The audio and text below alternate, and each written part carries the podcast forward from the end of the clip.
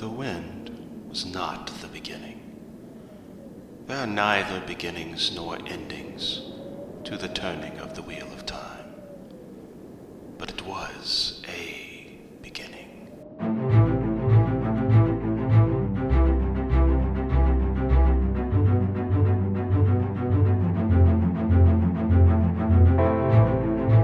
Hello and welcome. This is The Wind Was a Beginning, a podcast about Robert Jordan's The Wheel of Time. This is season 3, episode 19.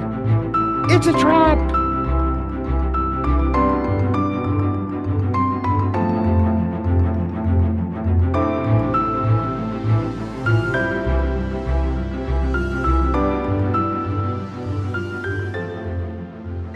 Hello, everyone. Great to have you with us once again here, ready to talk some more Wheel of Time. My name is Justin.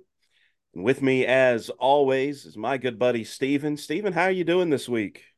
I am doing good. Uh, Yeah. You know, just excited to dive back in. Been been been busy, been uh trying to stay stay afloat, right? Yeah, yeah, it's uh you know, they they call this time the slow season for my work, but I don't think that's actually the truth. Uh well, I, ho- I hope it's uh I, I hope it's not the slow season or Yeah. uh we'll see how that goes, but uh uh Well, I'm ready to I'm ready to just dive right in this week. Uh, I don't know if we have uh, too much other to talk about except to just get right into these chapters. How about that? That sounds great to me. Well, I'm why don't you excited. why don't you tell us what we're doing this week? So this week we're going to be looking at chapters 50, 51, and 52. So any listeners out there who have not read those chapters, please hit the pause button, go read or listen to them, and then come back. We'll be here ready and waiting for you when you get back and hit that play button to join in the discussion when you won't be spoiled. You have been warned. There will be spoilers ahead. And now that you're back, or maybe just, you know, decided to plow on through, you don't care about the spoilers. Hey, that's not on us. That's on you.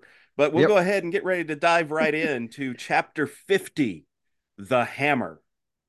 As Perrin and company arrive in Tear, we're reminded of the dominance of the stone over the cityscape. But closer to the ground, a look of melancholy dominates the faces of the citizens of Tear. As Moiraine and Lan set out to find answers in the city, Perrin can't resist the call of hammer and anvil, and for a moment feels at home again. But that blissful feeling can only last so long as a cold dose of reality brings Perrin crashing back to Earth. So yeah, we were we were talking before before we started recording. I, I love this chapter and I think we'll get into that as we go through it. But um, uh, it, it's just it, I just I really enjoyed enjoyed this chapter, at least most of it. There were parts of it I was like, really, could this not have waited, you know, a day, you know, Yeah. 12 hours, something? but uh, no, it just wasn't meant to be. Hey, at least everyone's in Tear now. Yeah. Well, I mean, we're not 100% sure about Rand, but I'm I'm pretty sure he's here. Right? Didn't we see that didn't we see that figure ducking around the corner uh last episode? I'm pretty Yeah. sure we know who that was. I don't know, maybe it could have been somebody else as we find out uh there are other unexpected guests in Tear. Uh, True. we find out a little bit later. So it could have been somebody else Yeah. but maybe not. I don't know. We'll find out. We'll get to that. Um, is, is Perrin kind of missing the wolves a little bit? You know, I kind of think he he is on Yeah. maybe like a subconscious level.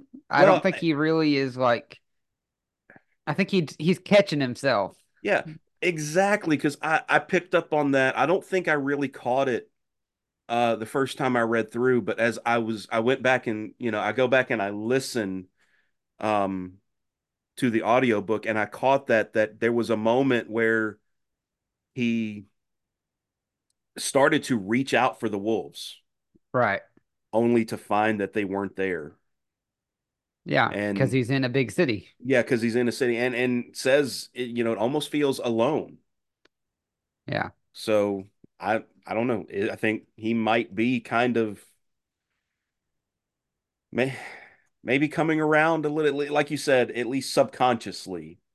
Well, you know, you think about it, wolves are pack animals.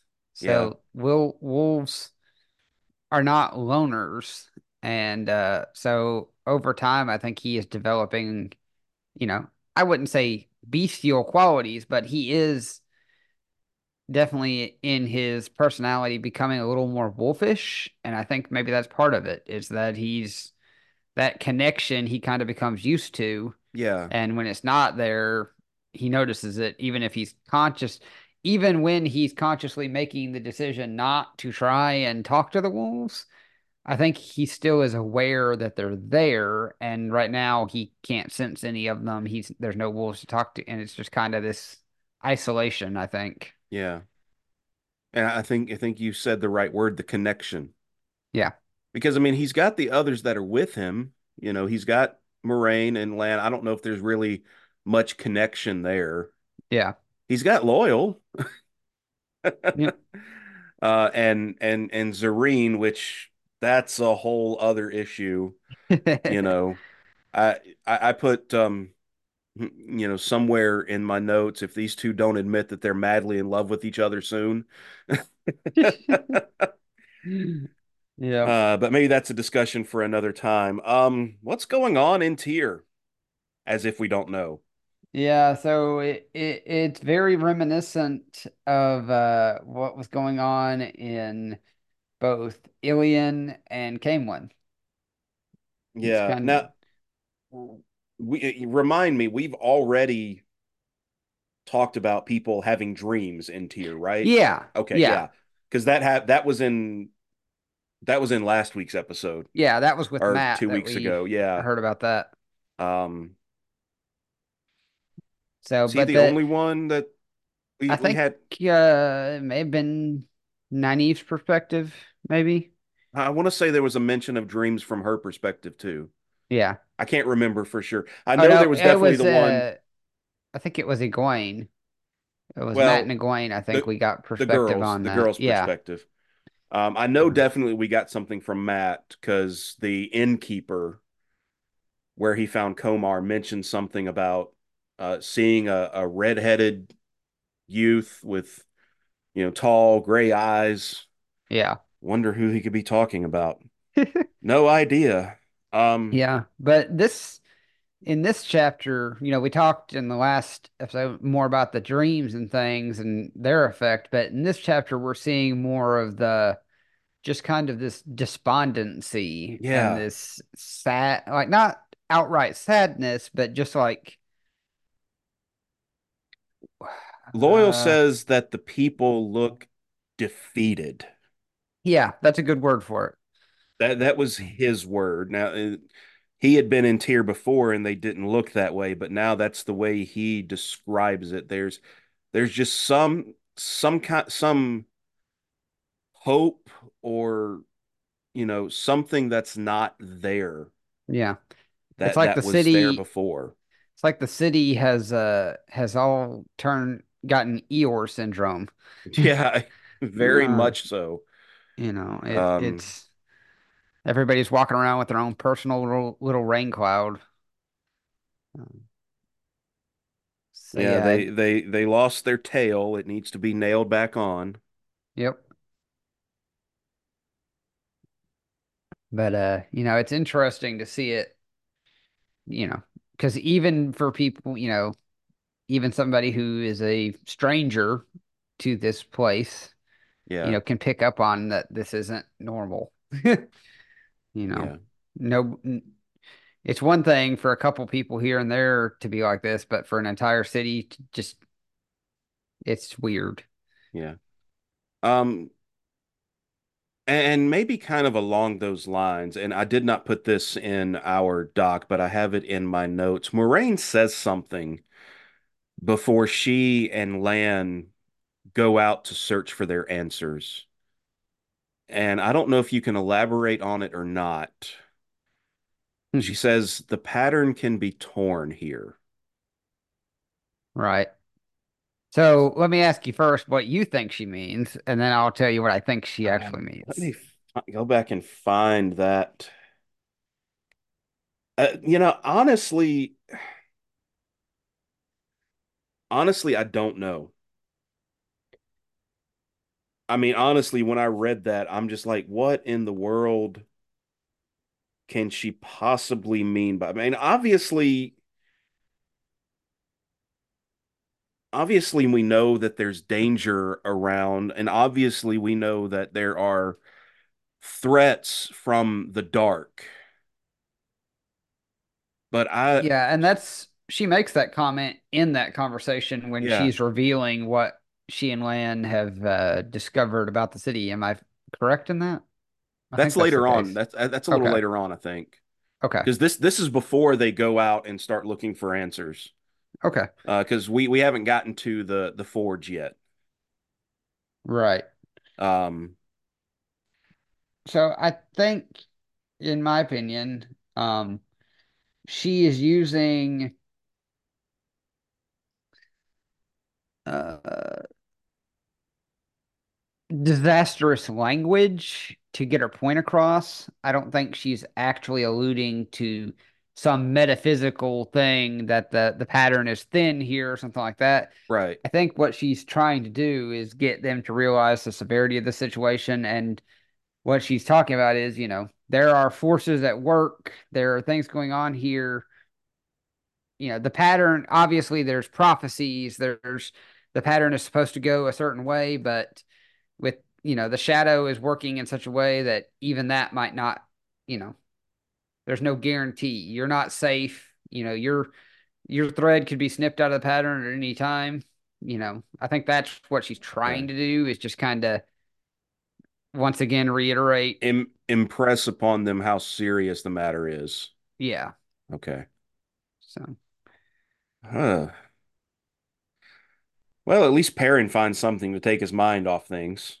yeah, thankfully, uh, you know, it, it's just really the first time. Well, really, I think for Perrin, it's probably the first time since leaving home that he's kind of in his own element because pretty much from the get go, he's been like Yeah. a fish out of water. Yeah, Uh, uh, more so than I think any of the others. and that that's something that I really, you know, felt from these scenes in the Forge is Perrin feels like home. Yeah. Yeah, he he he he's for for that brief period of time, he's a blacksmith's apprentice again. And you know, if you ask the blacksmith there in Tear, he should be more than an apprentice. Yeah, he, he's just a full blown blacksmith. apparently Perrin's pretty good at at what he does. Um, and I don't know, I just really I just love that whole that whole scene, the you know, the just pairing in that element, the detail uh involved. I don't know anything about blacksmithing. Yeah. Um I feel like I know a little bit more about it just from reading this chapter. Like just the detail that Jordan puts in, you know, like the water barrels and, you know, all of those different kind of things. You're just like, Yeah. hey, this is it. I mean, I don't Yeah, know. it It feels could like be you're sitting down for a class in blacksmithing it 101. it could be completely off the rails and have nothing to do with the actual trade, but I, I feel like I'm, you know, learning something about blacksmithing. Yeah. And I thought I was just reading a, a, a fun novel. How about that? Um, I guess we do need to mention, you know, the reason, um, uh, I don't know if it's the reason, but you know, the blacksmith agrees to let Perrin help out because all of his apprentices have up and quit. Yeah. Uh, because apparently they've been having bad dreams. Yeah. Um, like everybody else in the world, Yeah. it seems. But to, also to hear him tell it, they weren't really much of apprentices to begin with, because he, he's, you know, he he later when he sees the level of craftsmanship that Perrin is able to produce, Yeah. you know, he's like, uh, well, none of my apprentices could, e- you know, could even try to do anything like that. And, Yeah. You know, so I don't think he's missing like he obviously is missing hands, but I don't think he's like tore up about missing any skilled you know, I don't think he had high hopes for them becoming anything more than just a set of hands to toss things to. Yeah. Uh so in the long run, maybe he's a little better off without those apprentices. And you know, I I, I was really hoping uh reading this part of the chapter that you know this arrangement might go on for at least a few days. yeah. You know, let Perrin come back in the morning and have a full day's work, you know, do that for a couple of days. Um you know, even let Zareen, you know, kind of pick on him a little bit like she wants to do and whatever, but uh Yeah. it just wasn't meant to be, was it? Yeah. Yeah, because everything, and that is, I won't say it's a flaw, but I will say that as we reach the end of this book, everything is very compressed.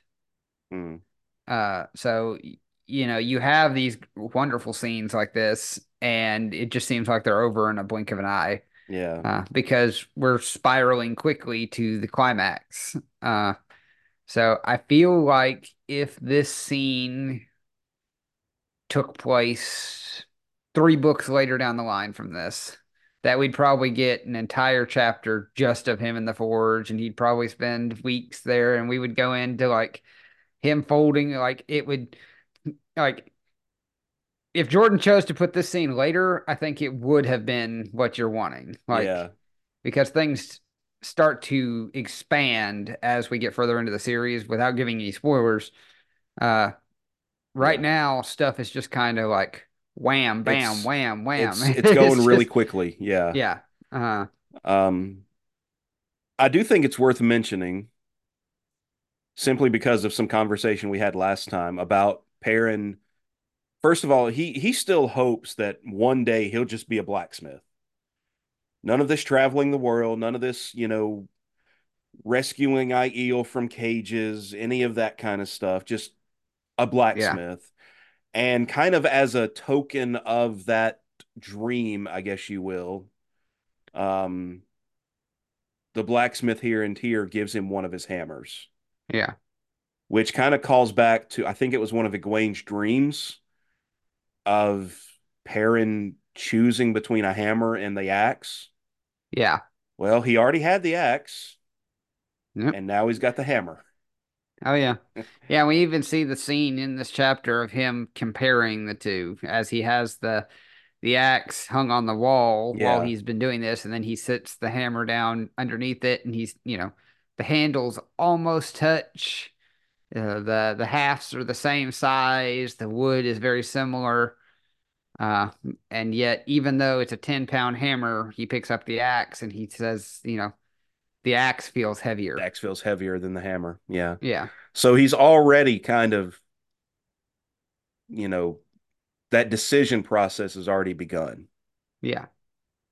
But I have to wonder if we're going to actually have to see him have to, you know, maybe in the blink of an eye, but he'll have to wrestle with himself over the two. Yeah.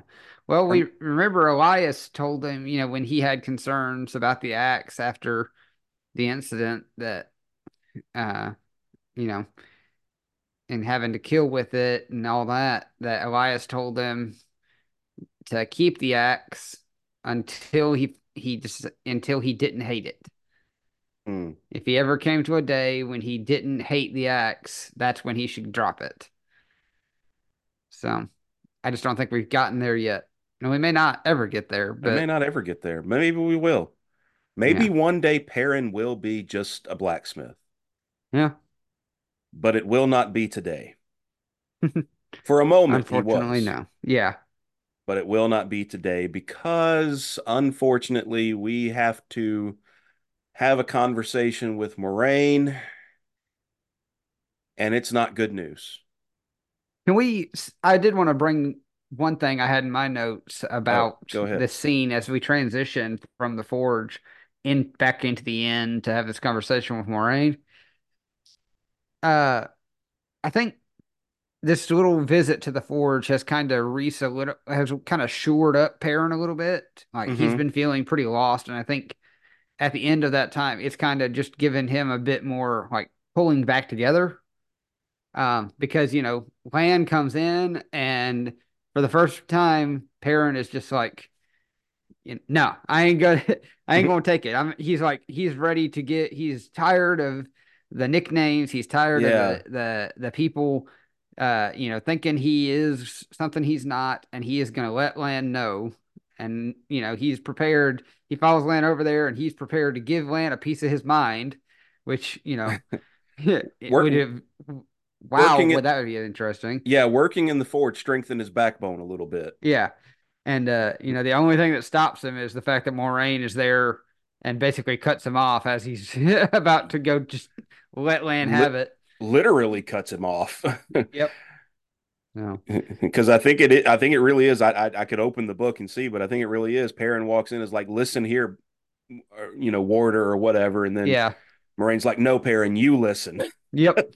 that's that's exactly how it happens. and Mhm. it's not good news. Um, No. and we kind of saw this coming. Uh, we were first introduced, if I remember, to the High Lord Salmon or Salmon. Yeah. Sam- I'm going to call him Salmon because salmon sounds like I'm talking about a fish, which it's Tear. It'd be appropriate. Um, yeah, I wonder if Jordan did that on purpose. or or maybe salmon. I don't know. But the High Lord Salmon, uh, if I remember correctly, we were first introduced to him on a riverboat Yep. headed south. Uh, I think it was Mat and Mat, Mat and Tom, Tom, when yeah. they were on the boat. One of the, it was their first boat out of Tar Valon Yeah. because it was a Tairen captain, and he kept going on and on about this High Lord Yeah. that Tom had never heard of. Right. Who just suddenly popped up out of nowhere. And and here lately we've been having an issue with lords that just pop up out of nowhere. Yeah, and nobody questioning it. Yeah. Uh it's happened in a few places and it's happened here in Tear and I think we kind of suspected that this High Lord Salmon is he's one of the Forsaken. right.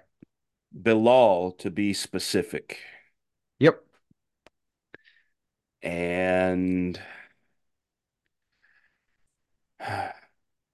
who can tell us anything about this individual? Well, thank we have thankfully we have the uh the wonderful Encyclopedia Ogier.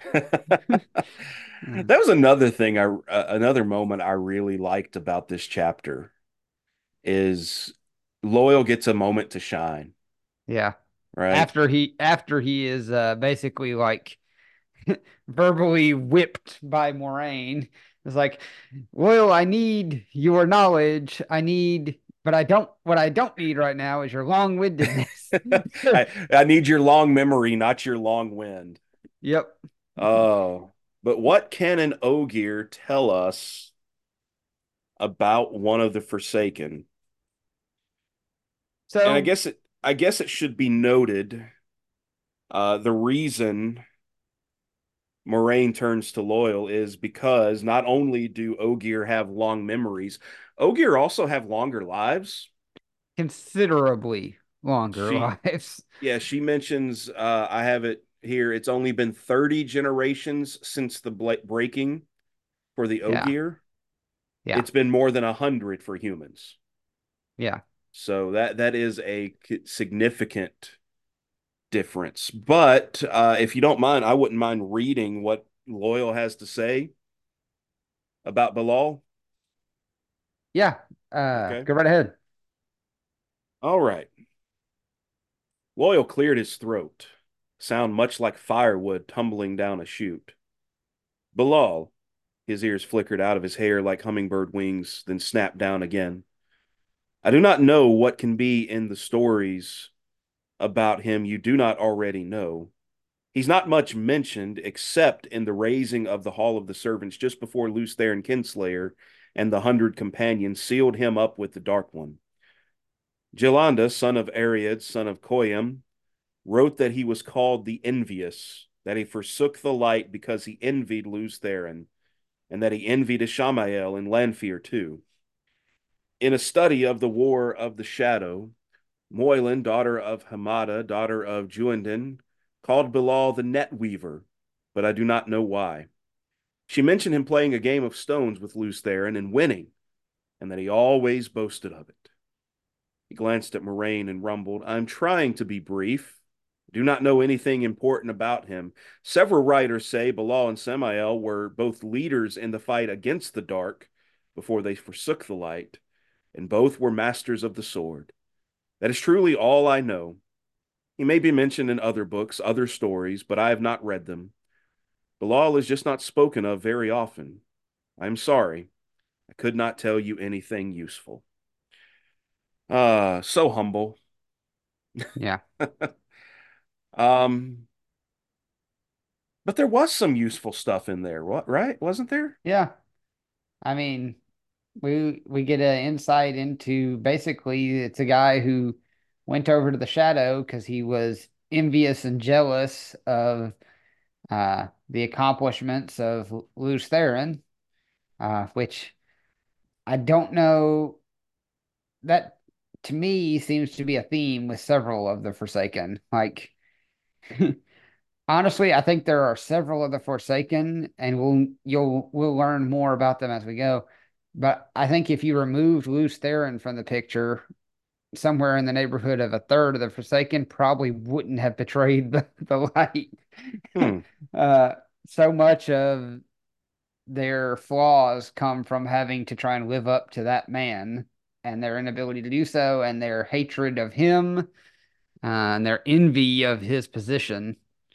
Uh, so, which it's a very interesting dynamic because of how things worked in the Age of Legends. Like, literally, the people who had the most prestige, the people who were the most famous, were the ones who did the most to serve other people. So Hmm. it's a very strange thing that, you know, you have people being envious of a position that they gained basically by being a servant, which is is a, a very backwards way of looking at it compared to our world. So yeah. uh but yeah, we have Ball with so we know he's envious and we know he's a schemer. So uh Yeah, the I- nickname the Net Weaver. I, I'm interested in that name, the Net Weaver. yeah. And and you know, considering how much in this book we've been talking about springing traps Yeah. or setting and springing traps. um, you know, it makes me think maybe you need to be a little bit more cautious around this fella. I mean, he's one of the Forsaken. We need to be cautious about around him anyway, but uh watch your step. Right. Yeah. Um, and I think, you know, Moiraine kind of picks up on that and kind of thinks that's probably what he's doing now. He's trying to set a trap for Rand. Right, because he wants Callandor. He wants Callandor, Yeah. And he's trying to figure out a way to get it. But the only way to get it, and I think we talked about this last time, the only way to get it is if the dragon gets it for him. Right. So we got to get the dragon to Tear, get the dragon in the stone, and get him to take Callandor, and then maybe maybe he can take it for himself. Which it, it, you know, that pretty much tells us that the Forsaken are not all playing the same game Yeah, because Be'lal wants him in the stone, but yet we know from the little bits we've seen with Rand, he's still being hunted. People are still trying to kill him. yeah, So obviously, more than one person is interested in Dear Rand at this moment, and not all sharing the same motivations. yeah. Was it um was it Be'lal that Lord Gaebril was talking about and calling him like a fool or something like that? I mean, I guess we can assume probably. Yes, I would Uh, imagine but he so. was he he mentioned what was his uh, the fool in Tear. Yeah, So we we would imagine that's probably he's probably talking about Be'lal. right. Um, so, and I guess it's not confirmed yet that Gaebril is one of the Forsaken, but it's all but confirmed. Come on. Yeah. We it looks know it. like a fish, it smells like a fish, and it tastes like a fish. It's a fish. It's probably not a duck. Yeah. Uh, But yeah, so we're in for some trouble. uh, we've got this revelation, and then Moiraine and Lan are setting out for the stone Oh, while but they tell the rest to hang back. Go ahead. yeah, but wait. Uh Lan just remembered something. Oh yeah. Uh there are Aiel in Tear, Yep. and nobody knows. Well, I think I think one person might know, sort of. I think Yeah. Juilin Sandar knows. yeah, but he doesn't know he knows. He he doesn't know. He he mentioned that he he knew there were thieves, or he had seen people skulking around in the shadows, Yeah. and he thinks they're thieves, but they're he's probably seeing the Aiel in the city because Lan kind of hints to the fact that you know they're they're they're in the city, but nobody knows. They're keeping out of sight. Yeah. But it Um, also that does actually really say something for uh Juilin Sandar because Lan's like, I saw three, and it, I can tell you if there's three, there's more. Yeah, They're not easy. You know, he said basically the rooftops and chimneys of the city work as well for camouflage as the waste does. right. Uh, so the fact that Juilin has noticed, even though he doesn't realize what they are, he's noticed that there's activity that's more than 99.9% of the rest of the city of Tear. um, and Oh, um, but the mention of Aiel sparked something in Perrin's memory from Right. where he talked to the Aiel he met in Remen. Uh, something about the stone falling and the Aiel leaving the threefold land, which yeah. um, is a mystery to Moiraine. She doesn't know anything in the prophecies about the Aiel, but it's not it, it's not the prophecies that she would know. It's Aiel prophecies. Right. And I think that you're seeing one of Moiraine and the Aes Sedai in general's flaws right here. Um, If they don't it- know it, it's not true. yeah. Because the prophecies that she's talking about are prophecies that were given by Aes Sedai. Right. And so if it's not those, then well, I, that's not part of the prophecy. So, you know, it it's a very much an arrogance problem with the Aes Sedai. Yeah. Uh, and you know, I just wonder if that's going to become something that's going to bite them hard later on because Uh. obviously there must be, you know, Kind of like how Moiraine is almost dead set that she's going to go to the stone by herself, right? but Lan Lan puts his foot down this time. yeah. He's not going to have it any other way. Um, but that's chapter 50, the hammer. yep. Uh, Lan and Moiraine are on their way to to the stone. Who knows what the rest of the group is going to do? I think Um, Perrin says he's going to go get something to eat. oh yeah, and I think somewhere in there trying to figure out what his feelings are for Zarine. Right. Like I said, if these two don't admit their undying love for each other soon, you know, um, be perfect timing. I think by the time we release this episode, it'll be around Valentine's Day. So, Yeah. you know, perfect timing. Um, all right, you ready to move on? Yeah, I'm ready. All right. Too bad we won't get any more from Perrin's point of view this week, but we'll move on to chapter 51 Bait for the Net. Times are tough in Tear, but it seems things are only going to get tougher for Nynaeve and the other accepted. Believing that Juilin Sandar has found the Black Ajah, Nynaeve is led into a trap. She and the others are taken captive to be used as bait themselves. And it seems Liandrin has an even more sinister plan in store. Um, I do want to mention as we dive into the, you know, these next two chapters are very short. Yeah. Uh, so uh, I don't know that there's a whole lot that we will have to say about them, but uh, I do want to mention as we dive into chapter 51, it opens with Nynaeve thinking she gets a glimpse of a tall man with reddish hair in a swirling bla- brown qu- brown coat Yeah. uh, words are hard tonight. Um, just down the street, she she She even sees what she thinks is a wooden flute case on his back. Um, but she can't be sure that it's Rand. Right. And it's it to her doesn't make any sense that it would be because he's supposed to be on Almoth Plain. Right, which I and and one of the reasons I wanted to even bring that up is I I love these reminders that the characters don't know everything that we know. Right. Um you know, cuz we know Rand's been gone from Almoth Plain pretty much the entire book. Yeah.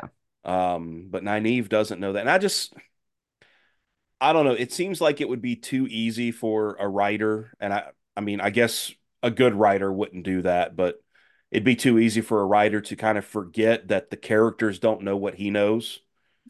Yeah. Um, and I guess it's it's you know, it's just something to be said for for how well how how how well Jordan did in telling these stories.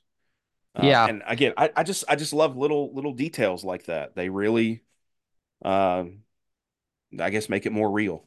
Yeah, and it to me really it is his ability to do so on the scale that he does it. I don't know yeah, I really don't know that there's any other writer that I have seen successfully do it on the scale that he will do it by the time this book series is over. Right, because he has so many characters. Yeah. And I mean, we, we've only a, just started scratching the surface from what I understand. Yeah. And he, you know, getting into perspectives from so many different characters' point of view, he does a honestly incredibly impressive job of keeping straight who knows what, who's seeing what, who's been where, like to a crazy degree by the time this series ends. Like you have yeah. so many perspectives uh, that it's it's really something special. Uh, yeah. And I guess even though I haven't really gotten any of those books, hats off to Brandon Sanderson too for his work in completing it. Yeah. So, um, and I will um, say this: Brandon does a good job of being able to continue and like yeah. not have characters mess up and not realize something. But as a person who has read his books, he does not take it to the extremes that Jordan does. He right. could, but he keeps it more. You'll see perspectives from other side characters here and there, but his books tend to follow more of like a smaller cast. Okay. That's interacting with a larger world. Yeah. Whereas, you know, like we will get a a chapter later on in the series that's literally from the perspective of a random farmer. Okay. like, you know, we there are just there are things like that, like people that yeah. you don't, you know, it it's just really the world is just so huge. Yeah, it's it's it's wonderful and um, I, I can't wait to get it more into it. But let's let's stay in Tear for right now. Sure. Where you know Nynaeve notices everybody's bad mood. Yeah, and she equally kind of, has a bad mood. she's kind of over it, right? She doesn't have a lot of patience for them. Yeah. Uh, Egwene's still kind of being a little snot from yep. Nynaeve's perspective, and Egwene is kind of being a little snot. I mean, really though, does Egwene ever stop being a snot? Because you could argue that she doesn't. Not lately. You know, at first she was just a kind of a a, a naive little girl. Yeah. You know, off on an adventure. But yeah, recently she's just been I, I agree. She's been very unbearable. Yeah. And I know um, that there are people out there that are just huge, probably Egwene fans. I'm just not one of them. Yeah, well, this is this is our show. It's our opinion. Yeah. Um, I don't think I'm annoyed by Egwene as you are, at least not yet. And, and, at some points early on, I was very annoyed with her. Yeah. Um, you know, I'm a little bit more tolerant. Uh, because I from you know, it doesn't seem like Nynaeve is necessarily easy to live with either. So, yeah, you know, I get it. I understand. Um, they're just, you know, they're they're at a a, a transition point in their lives, right? Where they're almost becoming equals, Yeah. and neither one of them knows how to handle that. Yeah. One one can't handle the idea of the little girl that, you know, granted they're only seven years difference between them. The little girl that, you know, she changed her diapers is now on her level. And the other one kind of has that attitude of, hey, I'm on her level now. I can act differently. You know, I don't know. Well, I mean, at the very beginning, you know, to bring it back with the the whole thing with Perrin and the Forge, Egwene was Nynaeve's apprentice, basically. Yeah. You know, so uh, yeah, it's just a growing pains, I guess, is the best way of explaining their dynamic right now. It, it, it is. I think that's what it is. Yeah. Um, and it happens. Yeah. It happens. Um, oh, if only they could have time to kind of sort it out, right? Yeah, but they ain't Um, gonna get it. Yeah, because you know, at first, you know, it, it sounds like Julian has good news. Right. You know, Nynaeve literally bumps into him as they're out in the street, and it sounds like he has good news. He's found the ones they're looking for, but but Nynaeve kind of picks up on, you know, he's nervous about something, Right. right? And I'll admit, and as I was kind of reading through this and, and going back and listening to it, there there were moments where I, I was a little suspicious of Juilin. Right. Like, you know, is he as innocent in this as he appears to be? Yeah. Now, there are some details later on in the chapter after everything goes down that I think suggests that, at least from my perspective, yes, he's innocent. Yeah. That he he he didn't do this by choice, but he leads Nynaeve back to Mother Guenna's um to a trap. Right. as Admiral Ackbar would say, it's a trap. Um, yeah, the Black Ajah are there waiting Right. and have already, uh, they already have Egwene and Elayne, Yeah. and, And the poor uh wise woman all Yeah. bound up in the chair. yeah, and it it's not too hard to to get Nynaeve either. No, she's vastly outnumbered and they have her shielded before she even has time to think about it. Right. Uh, kudos to her though, and this is something that, you know, I don't think I think this comes from the fact that she is a wilder. So she's, you know, still relatively new to even being able to use the power. Her instinct when she's shielded is not, oh no, I can't do anything. Woe is me, defeat. No, she's just like, okay, I can't use the power. Well, I still got my hands. Wham. uh, You know, catch these hands. Yeah, so she's just like, all right, well, I, you know, I didn't have the power all my life. Watch me go. Yeah, but how did Uh, that work out? Yeah, it didn't didn't go good, but I I I will say I I appreciate the fact that she's, you know, she's not gonna give up without a fight. Uh so and her plan is good. It's just that, you know, she's vastly outnumbered and you can only do so much when you're pretty much beaten into submission Yeah. by invisible hands. Um, yeah, I mean they they had no ch they had no chance really. No. Um, you know, maybe if they if they you know had a little bit of warning, Oh, maybe now if they had had warning, I think this whole thing would have gone very differently. Um, especially if Nynaeve had already been angry enough to channel from the get-go.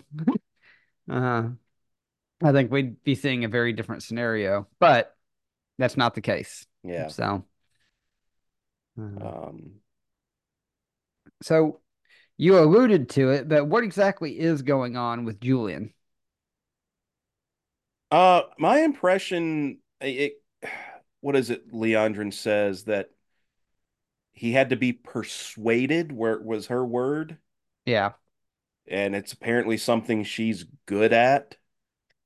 Yeah. So do you Um, remember a time she's done this before?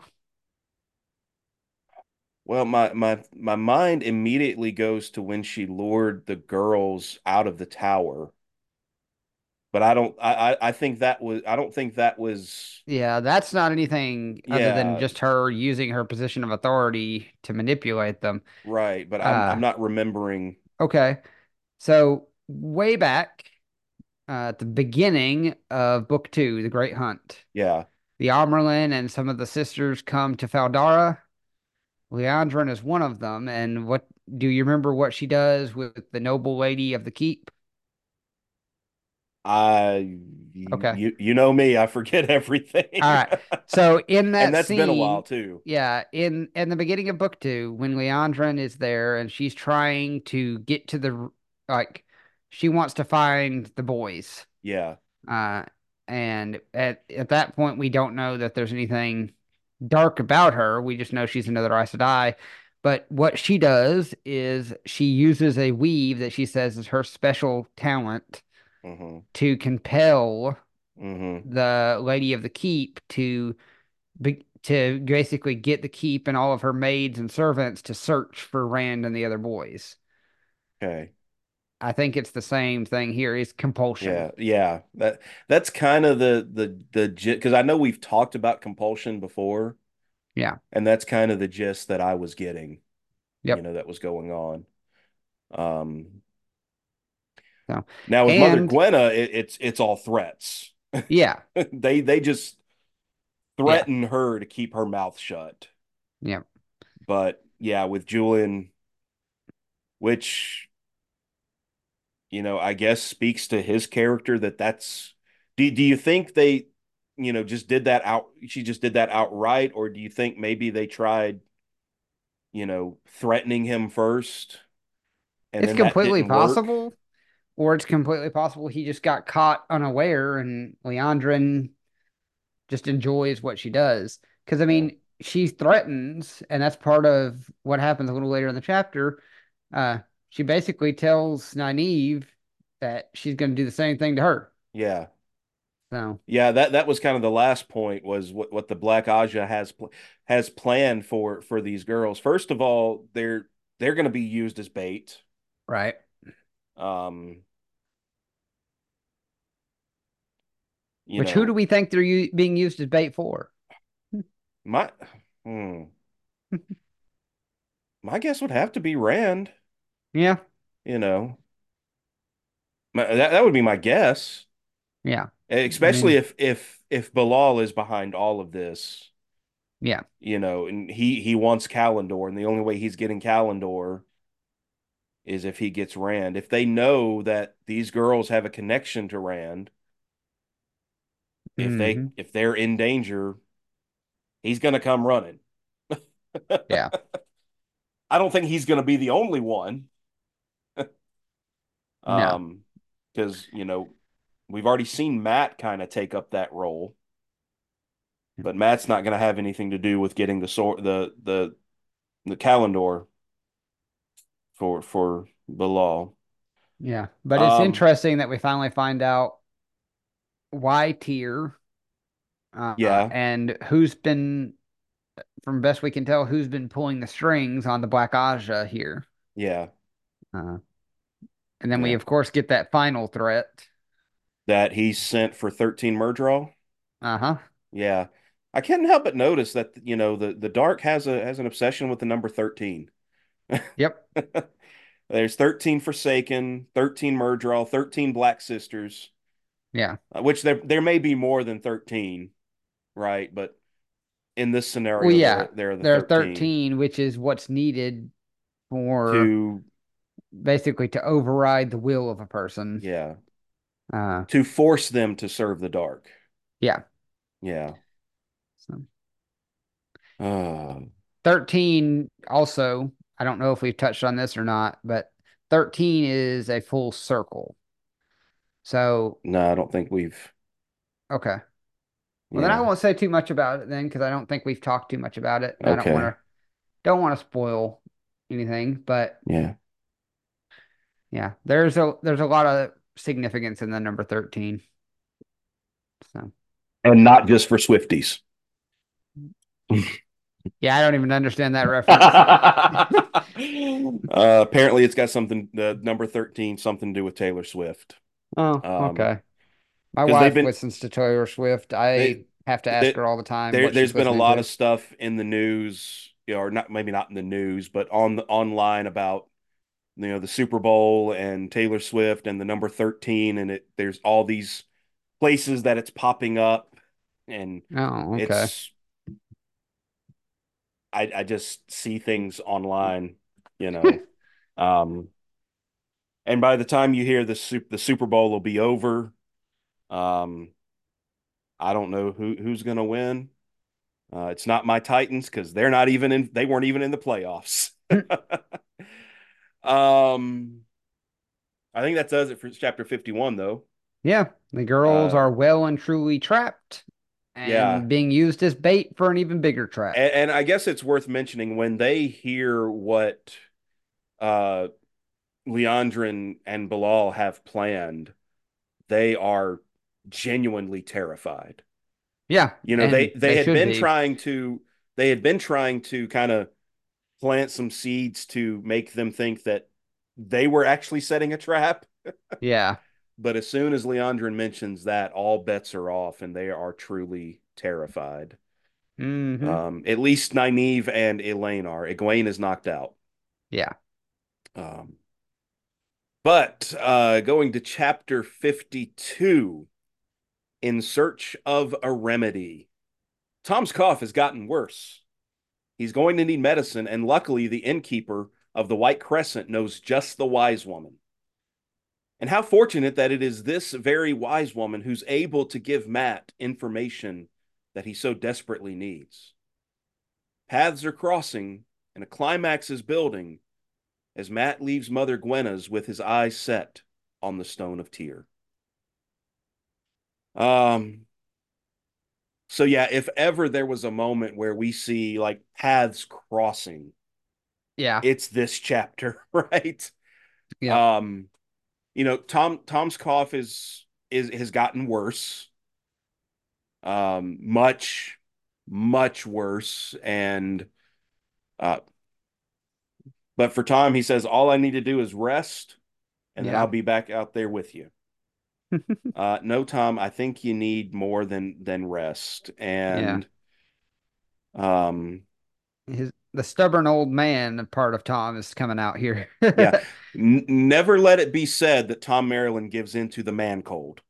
yeah, yeah, yep. Uh, he's, Um, he's made of sterner stuff. Yeah. Um, I've given into the man cold before. Yeah. um, But yeah, Mat, you know, he's given directions by the innkeeper. yeah. Uh, and you know, it just so happens, interestingly enough, that the very shop they're directed to is the same shop Mat saw the very first night The- that they entered Tear. Very first night they were in Tear with the herbs in the window. Mm-hmm. And if I remember, it was it was mentioned in in the in the chapter where where Mat first arrived. Yeah, he sees it in a flash of lightning. and and it just you know it's just kind of a passing moment passing reference Yep. and i think we i think we picked up on that when we were talking about that chapter We did. um but yeah it just happens to be uh not only the uh shop that mat saw on the first night he was here but we happen to already know this wise woman yeah. we just spent some time with her in the last chapter. She was not in the best condition. But Right. yeah, we just spent some time with her in the last chapter. I, I do men- think it's worth mentioning uh, all of the clues that are are right under Mat's nose. Yeah. Now, to be fair, I, he has no reason to know that these are clues, right? He he has no reason to really think that these could have any connection with the girls. For you know, he notices the horse and the wheel tracks outside the house uh, as he approaches, which is, I think he registers it as odd. because he hadn't really Yeah. seen anybody with horses in the city. Right. And he actually just before that, he's making in you know his inner monologue is talking about how all the carts that he's seen are pulled by oxen. Right. He hasn't right, seen a horse. Right. And then he sees hoof prints. Right. And yeah. but again, how would he know? Yeah. You He know? wouldn't. Um, now maybe when he gets inside and he sees the three horses out back, you know, Yeah. maybe. But still, that would be a stretch for Yeah. Mat to put together, you know, unless he knew, you know, the horses that the girls were riding. Right. But I, I, I, I- still, I, I just think it's interesting how we have all these little clues to what's happened, and I think uh, at one point I had written in my notes, you know, how long has it been, um, since the girls were taken away? But we do get a little bit later, uh, in this chapter, it's been about three hours. Yeah. I mean, so they, I mean, really, in so many ways, they just Mat just missed them. Right. And I guess my question to you is this. You know, we talk about Mat's luck all the time. Yeah, In my opinion, his luck is what gets him here late. Oh, I, I was just thinking that if he had gotten there earlier, Yeah, He he'd probably par- be dead. He, he would at least be in the same position that the girls are in, Yeah. if not dead. Yeah. So, absolutely, you know, not only is it lucky that he gets directed to the very wise woman who has Yeah. been housing these girls for a few days, but he gets led at just the right time. Like the trail hasn't quite gone cold yet, Right. but just far enough out that, you know, he didn't get caught up in the middle of it. Yeah. Um, so yeah, I mean, it really is, you know, all about Mat's luck. Yep. Can we Um, talk for a minute about poor Tom's fate here? Oh, he just needs to suck it up. Uh, I mean, I don't know. I mean, you know, yeah, some medicines can be pretty nasty. Well, I mean, it's it's a little worse than that though, because you know he's got to take that bad medicine. He hates it, and then Mat's like, "Okay, I'm off to the stone. Uh, Mother Guenna, keep him here." Yeah, And Tom's like, "No, don't leave me. Yeah. Don't make me stay with this woman." And Right. and Matt's like, "Take your medicine, Tom." And, and out the door he goes. yeah. I did love yeah, that one part from Mother Guenna. You know, she'd never had a Gleeman come to her before.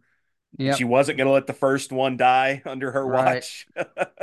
Makes me wonder Um, if all Gleemen are as stubborn about medicine as as Tom, or if it's just a Tom thing. Yeah. I think it's just a Tom thing.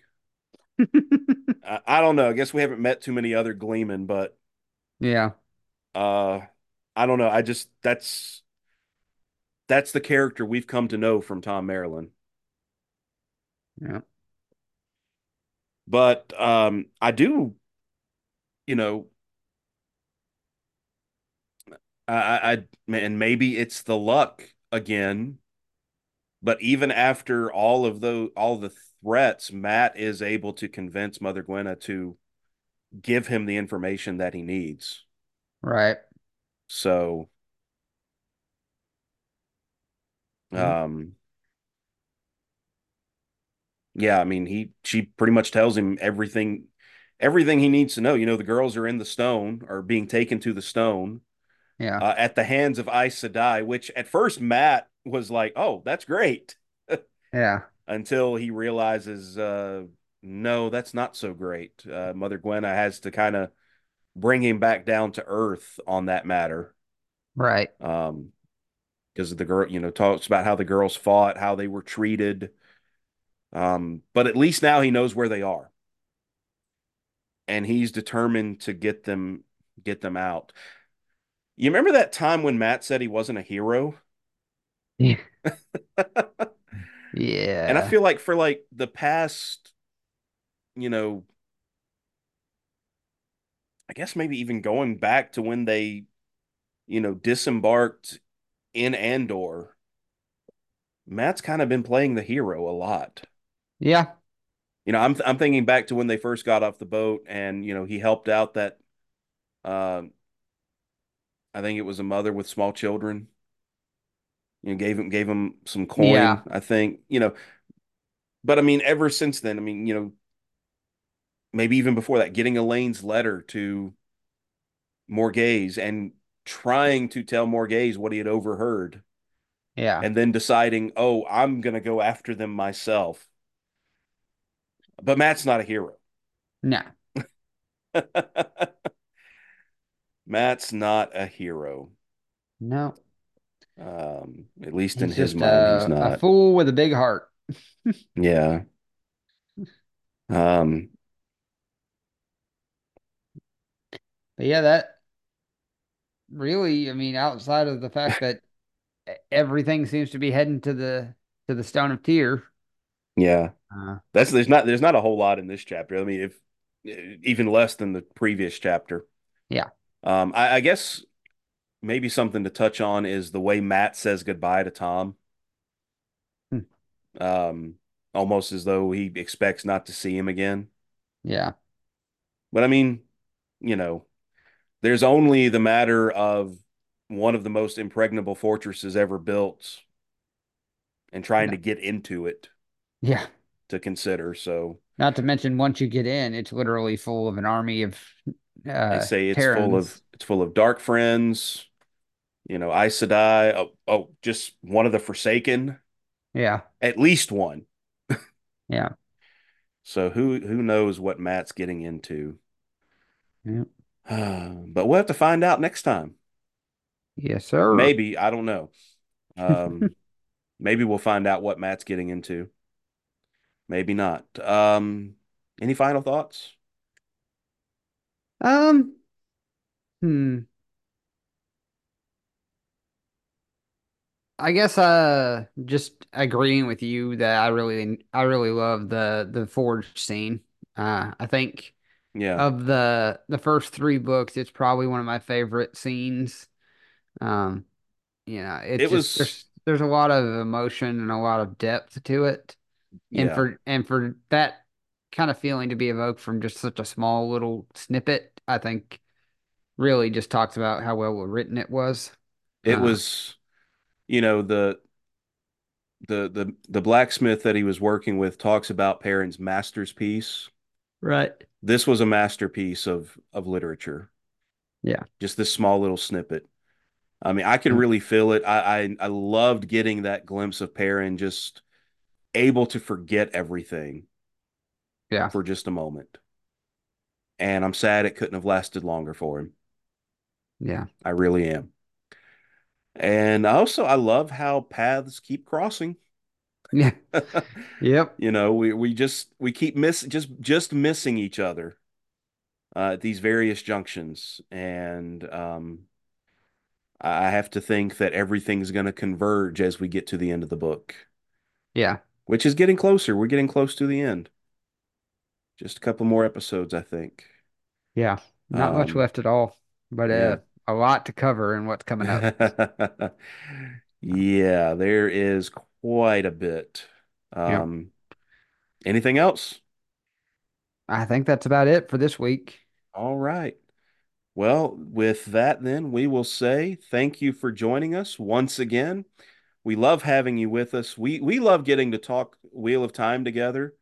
Um, but we're glad that there are so many that are listening, joining us when we have these discussions and uh, interacting with us on social media. You guys have been doing that a lot more, and we're thankful for that.